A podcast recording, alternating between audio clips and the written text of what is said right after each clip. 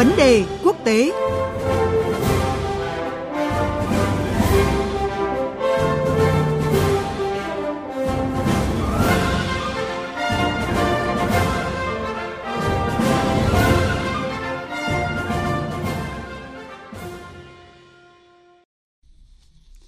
Thưa quý vị, hơn 3 tháng kể từ khi xung đột Israel-Hamas bùng phát, khói lửa tiếp diễn tại giải Gaza. Xung đột có nguy cơ lan rộng khi xuất hiện nhiều điểm nóng mới. Quân đội Mỹ đã thực hiện đợt không kích quy mô lớn nhằm vào hàng loạt mục tiêu ở Iraq và Syria có liên quan đến Iran và các lực lượng vũ trang được Iran hậu thuẫn nhằm đáp trả vụ tấn công tại Jordani đã khiến ba lính Mỹ, binh sĩ Mỹ thiệt mạng. Các nước Iraq, Syria và Iran đã lên án các đợt không kích này cáo buộc Washington phá hoại ổn định của khu vực. Xung đột Israel-Hamas đang đánh dấu bước leo thang căng thẳng, nguy hiểm mới, đẩy Trung Đông vào vòng luẩn quẩn của bạo lực, đe dọa an ninh khu vực, làm đình trệ chuỗi cung ứng toàn cầu, cũng như là đà phục hồi mong manh của kinh tế thế giới. Thông điệp gian đe của Mỹ đã tập kích mục tiêu Iran ở Iraq và Syria, liệu có đẩy xung đột lan khắp Trung Đông? Mời quý vị cùng biên tập viên Quỳnh Hoa đến với những phân tích của Thiếu tướng Nguyễn Hồng Quân, nguyên Phó Viện trưởng Viện trước Chiến lược Quốc phòng. Xin chào Thiếu tướng Nguyễn Hồng Quân. Kính chào quý khán giả Đài Tiếng Nói Việt Nam. Thưa ông, phía Mỹ tính toán điều gì ờ, khi thực hiện đợt không kích quy mô lớn vào 85 mục tiêu ở Iraq và Syria nhằm đáp trả vụ ba binh sĩ Mỹ bị tấn công thiệt mạng tại Jordani?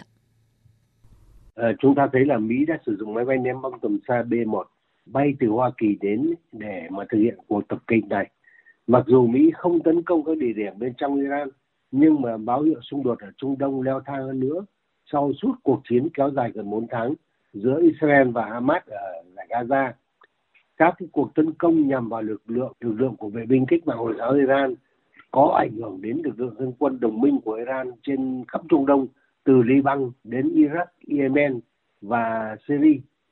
Bộ Quốc phòng Mỹ thì cho biết là họ không muốn chiến tranh với Iran ngay cả khi áp lực của Đảng Cộng hòa Mỹ ngày càng gia tăng muốn Tổng thống Biden phải ra đòn trực tiếp và Mỹ cũng tin rằng là Iran không muốn chiến tranh.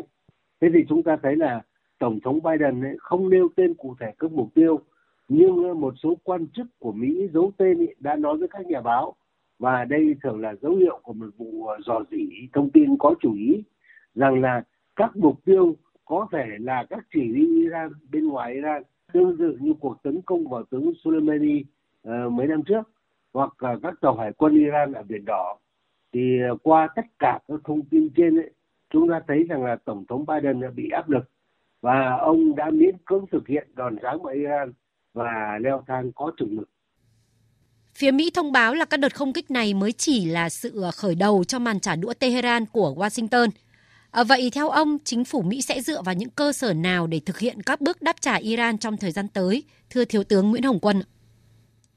À, chúng ta thấy là cái người phát ngôn an ninh quốc gia Nhà Trắng John Kirby nói rằng là chúng tôi không tìm kiếm xung đột với chế độ ở Iran bằng con đường quân sự. Cho nên là chúng ta thấy là những cái tầng đáp trả tiếp theo nếu có của Mỹ sẽ phụ thuộc vào mấy yếu tố như sau. Yếu tố thứ nhất là chính quyền Biden đang phải chịu rất nhiều sức ép trong nước trong năm bầu cử tổng thống, đặc biệt là sức ép từ các cử tri trẻ và cử tri là người Mỹ theo đạo hồi và vì những lý do chiến lược ấy, thì Mỹ thực sự muốn xung đột Trung Đông phải lắng xuống để có thể tập trung vào các ưu tiên khác lớn hơn cái vấn đề ở Trung Đông hiện nay. Điểm thứ hai là Mỹ không thể không cân nhắc cái phản ứng của Iran. Nếu mà Mỹ gây ra tổn thất đáng kể cho Iran thì Iran sẽ phải tấn công lại. Mặt khác ấy, Iran thì cũng hiểu rằng chi phí cho việc tấn công Mỹ sẽ lớn hơn lợi ích mà Iran có thể thu được và vì thế Iran sẽ khuyên nhủ các lực lượng ủy nhiệm của Iran là phải ngăn chặn các cuộc tấn công trong tương lai. Do đó là cái tấn công quân sự của Mỹ không phải là cách duy nhất để thay đổi tính toán của của Iran. Mỹ có thể tìm cách khác. Tôi lấy ví dụ như có thể là một lệnh ngừng bắn ở Gaza hoặc là đàm phán và nhượng bộ về các vấn đề có liên quan. Và nếu điều này diễn ra thì nó khả thi hơn và có thể có hiệu quả hơn. Thứ ba là Mỹ không muốn làm ngừng trệ cái xu thế hòa bình. Ừ. À, chúng ta biết rằng là cái cạnh tranh Iran, Ả Rập Xê Út ở Trung Đông đã châm ngòi các cuộc chiến ủy nhiệm ở Syria và ở Yemen dẫn đến cái khủng hoảng nhân đạo ở cả hai nước. À, Mỹ có lợi ích trong thúc đẩy căn dựng ngoại giao ở đây. Ờ, Mỹ còn đang làm trung gian hòa giải giữa ờ, Israel và Ả Rập Xê Út. Và lý do thứ tư là chúng ta thấy là Mỹ không thể không nhìn sang các đối thủ lớn hơn của mình là Trung Quốc và Nga. Cho nên là nếu Mỹ leo thang chiến tranh với Iran thì sẽ không có lợi cho Mỹ trong khi phải đối phó với cả Trung Quốc lẫn là với Nga. Theo tôi, đó là một vài cái cơ sở mà Mỹ cần phải tính đến khi Mỹ muốn leo thang đáp trả Iran. Tình hình hiện tại cho thấy là xung đột ở Trung Đông đang đánh dấu bước leo thang căng thẳng nguy hiểm mới. À, thưa ông, những động thái cứng rắn của các bên liên quan có đẩy xung đột Trung Đông lan rộng khắp khu vực không ạ? À, cái thứ nhất là cả hai bên Mỹ và Iran đều hiểu rõ là căng thẳng mà vượt khỏi tầm kiểm soát ấy, thì sẽ châm ngòi cho cái thùng thuốc súng ở đây. Thứ hai ấy, là hiện nay Mỹ vẫn chưa rõ là các lực lượng dân quân đang hành động thay mặt Iran ở cái mức độ nào. Cái điểm thứ ba chúng ta thấy là gì? Là cái mục tiêu của Mỹ khi hợp tác với Iran là quay trở lại cái thỏa thuận hạt nhân Iran và tìm kiếm các giới hạn đối với chương trình tên lửa của Iran và tìm kiếm những thay đổi trong hành vi của Iran và điểm lý do thứ tư là chúng ta thấy gì bản thân lãnh đạo tối cao của Iran, ông đã kêu gọi các lực lượng Iran là thực hiện kiên nhẫn chiến lược, chỉ đáp trả khi bị tấn công thôi Đấy. điểm thứ năm về phía Mỹ thì phía Mỹ hiểu rõ là gì? Nếu tấn công lực lượng bên trong Iran thì khiến cho tình hình leo thang.